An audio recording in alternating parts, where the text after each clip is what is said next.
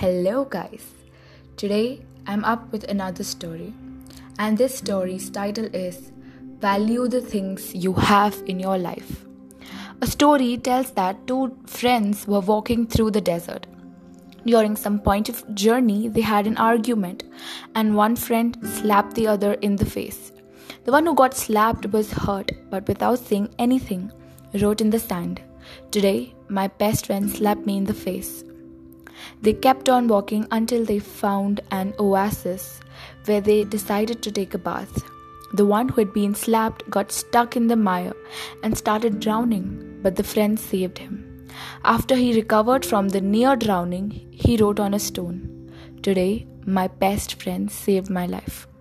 The friend who had slapped and saved his best friend asked him, after I hurt you, you wrote in the sand, and now you write on a stone. Can you please tell me the reason?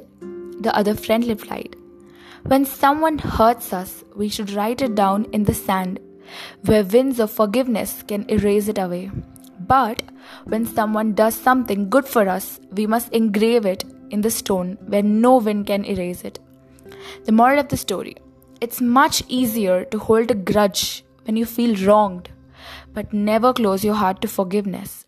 Sometimes we are all too consumed with our own emotions that we are temporarily blinded by hate or grief.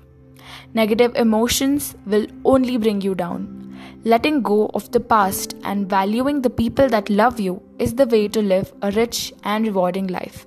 Thank you.